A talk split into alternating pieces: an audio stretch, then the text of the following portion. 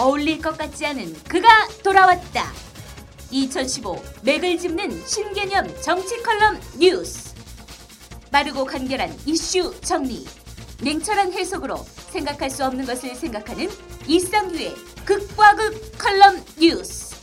여러분 곁을 아주 강렬하게 천천히 다가옵니다. 안녕하세요. 극과 극 칼럼 뉴스를 진행할 정치평론가 이상규입니다. 나침박 팟캐스트 방송을 진행한 진행자였고 지금은 정치 시사 프로그램 신넘버 서리를 기획한 제작자입니다. 누구나 쉽게 어디서나 명쾌하게 세상을 해석하는 당신만의 칼럼 해석 코드를 알려드리겠습니다. 먼저 퇴근길 복잡한 지하철 조심해서 탑승하시고 안전기가 후 편안하게 챙겨봐야 할 오늘의 키포인트 뉴스5를 알려드리겠습니다. 제가 이야기한 다섯 개 뉴스만 알고 있어도 모든 신문의 해석이 가능합니다. 거짓말 아닙니다. 구라 아닙니다. 무식하게 그냥 뉴스 많이 알고 있으면 머리가 혼탁해집니다. 혼탁한 것은 막걸리 뿐입니다. 도움 안 되는 쓰레기 같은 뉴스보다 정제된 알찬 뉴스가 중요합니다. 5, 4, 3, 2, 1, 0. 오늘의 키포인트 뉴스 5입니다. 첫째 뉴스는 남측 이산 가족 속초 집결, 내일 금강산서 극적 상봉입니다.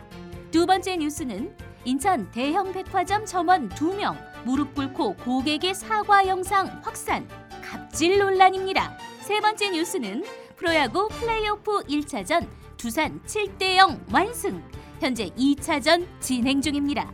네 번째 뉴스는 배우 윤시윤, 박기웅, 강동호, 군인 오빠들이 돌아온다. 12월부터 줄줄이 컴백입니다. 마지막 다섯 번째 뉴스는 정부 당국자, 잇따라 은행 업무 시간 연봉 언급, 고액 연봉 금융개혁 타깃되나입니다. 사자성어 마부작침이라는 말이 있습니다.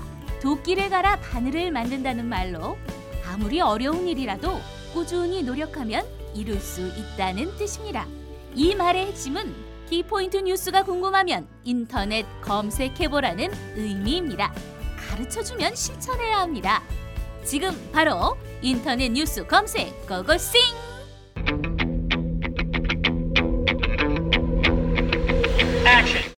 오늘의 극과 극 칼럼뉴스의 주제는 한미 정상회담 성과와 과제에 대해서 이야기하도록 하겠습니다. 먼저 동아일보, 조선일보가 주장하는 핵심 칼럼 내용입니다. 동아일보 사설 중국의 할 말 하라는 미국 지적 박근혜 외교 중간 평가다. 이번 한미 정상회담에 대해 청와대는 한국의 중국 경사론 우려를 부식하고 능동적 외교를 할 수 있는 토대를 강화했다는 자평을 내놓았다. 그러나 16일 현지 시간 정상회담 뒤 공동 기자회견에서 버락 오바마 미국 대통령이 박근혜 대통령에게 유일하게 요청한 것은 우리는 중국이 국제 규범과 법을 준수하기를 원한다는 것이라며 만약 중국이 그런 면에서 실패한다면 한국이 목소리를 내야 한다고 말한 것은 개운치 않은 여운을 남긴다. 미국 대통령이 한국의 외교적 스탠스에 대해 공개 석상에서 우려를 표명한 것도 이례적이다. 오바마가 언급한 국제 규범과 국제법 위반이란 최근 중국이 남중국해 영유권을 주장하며 인공섬 매립과 군사시설 건설에 나선 것을 말한다. 미국은 국제법상 허용된 항해의 자유를 행사하겠다고 경고했고 중국은 좌시하지 않겠다고 밝혀 양국이 실제로 충돌할 가능성도 배제할 수 없다. 오바마는 중국이 법을 무시하고 원하는 대로 한다면 한국에도 도움이 되지 않는다며 미국을 지지할 것을 한국에 주문한 것이다. 조선일보 사설 중미 사이에서 선택 강요당하는 상황 대비해야 한다. 데니얼 러셀 미 국무부 동아태 차관보는 지난 6월 한국도 남중국해 문제에 목소리를 내야 한다고 요구했다. 하지만 우리 정부는 그간 중국 아세안 국가 간 남중국해 행동 규칙이 체결돼 평화와 안정이 유지되길 바란다는 어정쩡한 입장이었다. 우리가 만일 이 문제에서 미국의 요구를 반영한 목소리를 낸다면 대중 관계 악화는 불보듯 뻔하다. 무엇보다 미중이 실제로 남중국해 문제로 정면 충돌하게 되면 우리는 곤혹스러운 선택의 기로에 설 수밖에 없다. 청와대는 이번 박 대통령의 방미가 대중 경사론을 불식하고 우리 입지를 확고히 하는 계기가 됐다고 자랑했지만 단순히 한중 밀착 우려를 씻었느냐 아니냐의 문제가 아니라 미중 간 갈등이 실제로 벌어졌을 때 우리가 어떤 논리를 갖고 어떻게 행동해야 할지 밑바닥부터 다시 검토하고 국가적 전략을 마련해야 한다는 사실을 또렷이 일깨워 주었다. 또 다른 반대쪽인 서울경제 한겨레 신문이 주장하는 핵심 내용입니다. 서울경제 사설 상반된 정상 외교 평가 앞으로가 문제다. 박근혜 대통령의 3박 4일간 미국 방문 성과에 대한 평가가 제각각이다. 미국으로부터 박 대통령이 겉으로만 환대받았을 뿐 정작 실속은 거두지 못했다는 평가와 한미 동맹을 굳건히 다졌다는 견해가 함께 나오고 있다. 주목할 대목은 두 가지 상반된 평가가 각각 설득력을 지니고 있다는 점이다. 정상 외교 성과에 대한 이런저런 평가가 동시에 나오는 현상은 우리가 짊어져야 할 과제가 많다는 점을 말해준다. 한국형 전투기 KF-X 사업이 단적인 예다. 박 대통령은 세계에서 가장 강력한 동맹이라고 강조했건만 상대방인 미국은 KF-X 핵심 기술 이전 요청을 냉정하게 거절했다. 정부는 이에 대해 신설될 한미 협의체를 통해 사업이 탄력을 받을 것이라고 기대하고 있다. 과연 정부의 기대가 통할지는 앞으로 1년가량이면 판가름 날 것으로 보인다. 무엇보다 시급한 당면 과제는 주변 국가의 관계다. 우리는 박 대통령이 중국 열병식 행사 참관과 미국 방문을 통해 새로운 세계 질서를 주도하는 두 나라와 이해 및 협조의 폭을 넓혔다는 점만큼은 분명하다고 평가한다. 문제는 변수가 쌓여 있다는 점이다. 침략의 과거를 부인하는 일본과 핵을 고집하는 북한 때문에 다시금 벽에 봉착할 우려도 크다. 이럴수록 차분하고 장기적인 대응이 필요하다. 박 대통령의 방미 성과를 실속으로 연결시키기 위해서도 눈앞의 홍보보다 현안 타계에 매진해야 할 때다. 한결의 사설 우왕좌왕의 과속분인 걱정스런 박근혜 외교 박근혜 정부가 외교 전략의 방침에 따라 정세를 제대로 관리하고나 있는지 의심스럽기도 하다. 박 대통령은 방미 중 전략국제문제연구소 연설에서 한미 동맹의 기적의 역사를 한반도 전역으로 확대해 나가야 할 때라고 말했다. 중국 경사론을 불식하려는 말인지 모르겠지만 위험하기 짝이 없는 발언이다. 이는 한미 동맹의 한반도 전역 확대를 통한 통일 전략으로 해석될 수 있어 북한에는 흡수 통일론, 중국에는 결단코 용인할 수 없는 전략적 도전으로 받아들여질 수 있다.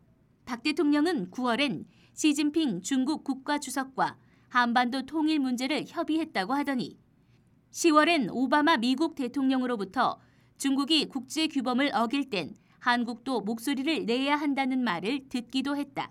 우왕좌왕하다 양쪽 모두에서 갈등만 쌓고 어려운 상황을 자초하는 꼴이다. 걱정하지 않을 수 없는 난맥상이다. 극과 극 양쪽의 핵심 내용을 살펴보았습니다. 오늘의 주제는 한미 정상회담의 성과와 과제에 대해서 청취자 여러분들에게 다음과 같은 칼럼 해석 코드를 말씀드리겠습니다. 지난 16일 워싱턴에서 개최된 박근혜 대통령과 버락 오바마 미 대통령과의 정상회담의 성과는 다음과 같습니다. 첫째, 북한 도발을 억제하면서 비핵화를 위한 대화의 문도 열어놓겠다는 분명한 메시지를 던졌습니다. 특히 북핵 문제를 최고의 시급성과 확고한 의지를 갖고 다루기로 합의했다고 밝혀 전략적 인내에 머물러 온 미국의 대북 정책이 달라지고 있음을 예고했습니다. 미국은 그동안 북핵에 손을 놓은 듯한 인상을 보여왔습니다. 이로 인해 북한이 상황을 오판하고 핵 개발에 박차를 가하거나 중국이 대북 공조 전선에서 이탈할 우려가 커져온 게 사실입니다. 이제 한미 정상의 강력한 의지 표명으로 북핵 협상 프로세스가 탄력을 받을 단초를 마련했습니다. 둘째, 박 대통령의 남북 관계 개선 노력을 긍정적으로 평가했습니다. 북한의 도발에 단호히 대처하되 대화와 협상으로 문제를 풀어가야 한다는 원칙을 양국 정상이 재확인했습니다. 북핵 문제는 한국이 주도하고 미국은 뒤에서 돕는다는 원칙을 재확인한 것입니다. 우리가 보다 적극적인 대북 정책을 펴나갈 기반을 미국이 보장하는 점에서 의미가 큽니다. 한미가 북한 비핵화를 위해 중국과 공조를 강화하겠다고 밝힌 것도 주목됩니다. 미국은 그동안 일본의 소외를 우려해 한미 중 공조에 소극적인 입장을 보여왔습니다. 하지만 이번에 두 정상이 한미 중 공조에 합의함으로써 삼국 간에 보다 긴밀하게 북핵 공조가 이루어질 수 있게 되었습니다. 한국의 중국 접근이 북핵 해결에 기여함으로써 미국에도 이익이 된다는 서울의 입장을 워싱턴이 인정했다는 의미에서 눈여겨볼 대목입니다. 그러나 이번 회담이 실제로 손에 잡히는 성과를 거두었냐는 점에서는 미흡한 느낌을 감추기 어렵습니다. 공동 성명은 북한과의 대화에 한미가 열려 있다고 강조했지만 북한을 대화로 유도할 인센티브를 전혀 제시하지 않았습니다. 북한을 개혁 개방으로 이끌 구체적인 로드맵을 찾을 수가 없었습니다. 또 미국이 북핵 문제에 팔을 걷어붙이겠다고 다짐하고 한미 중 공조를 약속했지만 자녀 임기 1년인 오바마 행정부가 정말 행동으로 옮길지는 미지수입니다. 반면 한국이 한미일 공조 복원에 합의했으니 속히 일본과의 관계를 개선하라고 등을 띠밀 가능성은 커졌습니다. 결국 중요한 것은 양국 정부의 후속 조치입니다. 특히 우리 당국자의 소신 있는 전략적 대응이 절실합니다. 북한을 설득해 대화로 이끌고 미국과 중국의 적극적인 관여를 끊어내 육자회담이 재개되도록 전력을 기울여야 합니다. 북한 역시 한미는 물론 중국, 러시아까지 한 목소리로 핵도발 중단을 촉구하는 현실을 깨닫고 속히 대화로 나와야 합니다. 대화에 복귀한다면 한미는 평화체제 협상을 포함해 북한의 희망사항을 얼마든지 포괄적으로 논의할 수 있다고 밝히지 않았습니까? 이와 함께 오바마가 중국이 국제법 준수에 실패하면 한국이 목소리를 내달라고 공개 주문한 것도 우리에겐 상당한 부담입니다. 미중 간에 고조되고 있는 남중의 갈등을 놓고 미국 편을 들어달라고 요구한 것입니다. 한국의 중국 경사는 기울 뿐이라고 해명한 박 대통령에게 오바마가 행동으로 입증하라고 받아친 것이나 다름이 없습니다. 하지만 갈수록 중요해지는 중국의 무게를 감안하면 우리가 남중국해 갈등과 관련해 대놓고 특정 국가의 잘못을 거론하기는 쉽지는 않습니다. 정부는 언제 어떻게 격변할지 모를 미중 관계를 주도 면밀하게 관찰하며 치밀한 전략적 계산 안에 우리의 적절한 대응 방안을 모색해야 할 것입니다. 우리의 역사는 대륙 세력 중국과 러시아, 해양 세력 미국과 일본의 틈바구니 속에서 생존했습니다. 지정하게 부활로 불리는 최근의 국제 정세를 정확히 읽어야 합니다. 저희의 생존 국가 외교 전략은 균형입니다. 균형을 지키지 못하면 뼈아픈 식민지의 아픔을 다시 겪을 수 있습니다. 엄중한 시기입니다. 외교에는 여야가 없습니다. 차분히 국가 외교 발전 전략의 지혜에 힘을 모아야 합니다. 박 대통령의 친중 행보는 경제와 북핵 문제 해결을 위해 현실적으로 불가피한 측면이 있으나 이 때문에 동맹인 미국과의 관계가 소원해진다면 오히려 국익에 역행할 수 있습니다. 실리를 챙기면서도 미중 양쪽에 배척받지 않기 위해서는 국제 규범과 보편적 가치에 기반을 둔 외교 정책이 중요합니다. 한미 동맹을 화려한 수서가 아닌 명실상부한 전략 동맹으로 발전시키는 한편 주변국들과 협력 동반자 관계를 병행하는 현명한 외교 전략을 구사해야 합니다. 이른바 균형 외교 전략을 구사해야 합니다. 오늘은 한미 정상회담 성과와 과제에 대해서 이야기했습니다. 이상으로 이상규의 극과 극 칼럼 뉴스를 마치도록 하겠습니다. 오늘은 출근하기 싫은 월요일이었습니다.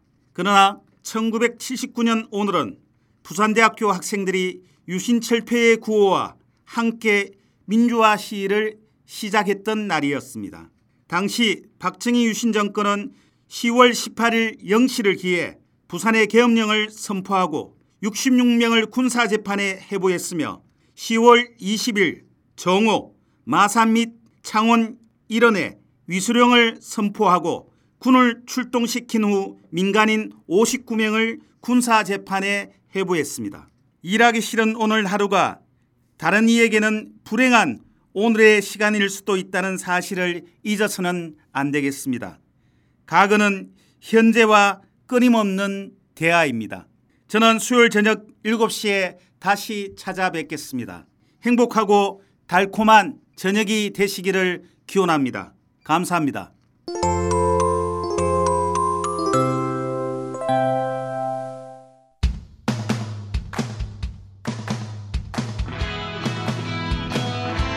이 영화를 볼까 저 영화를 볼까 영화 홍수 시대의 정작 뭘 봐야 할지 모른다고요 여러분의 고민을 싹 날려버릴 방송이 찾아옵니다 이름하여 전창걸의 부기 영화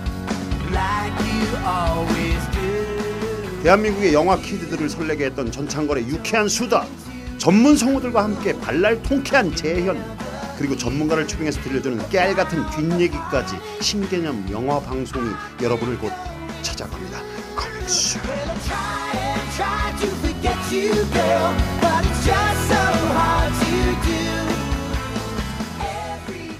사람과 사람을 연결하는 공감 미디어 스마트 미디어 N입니다.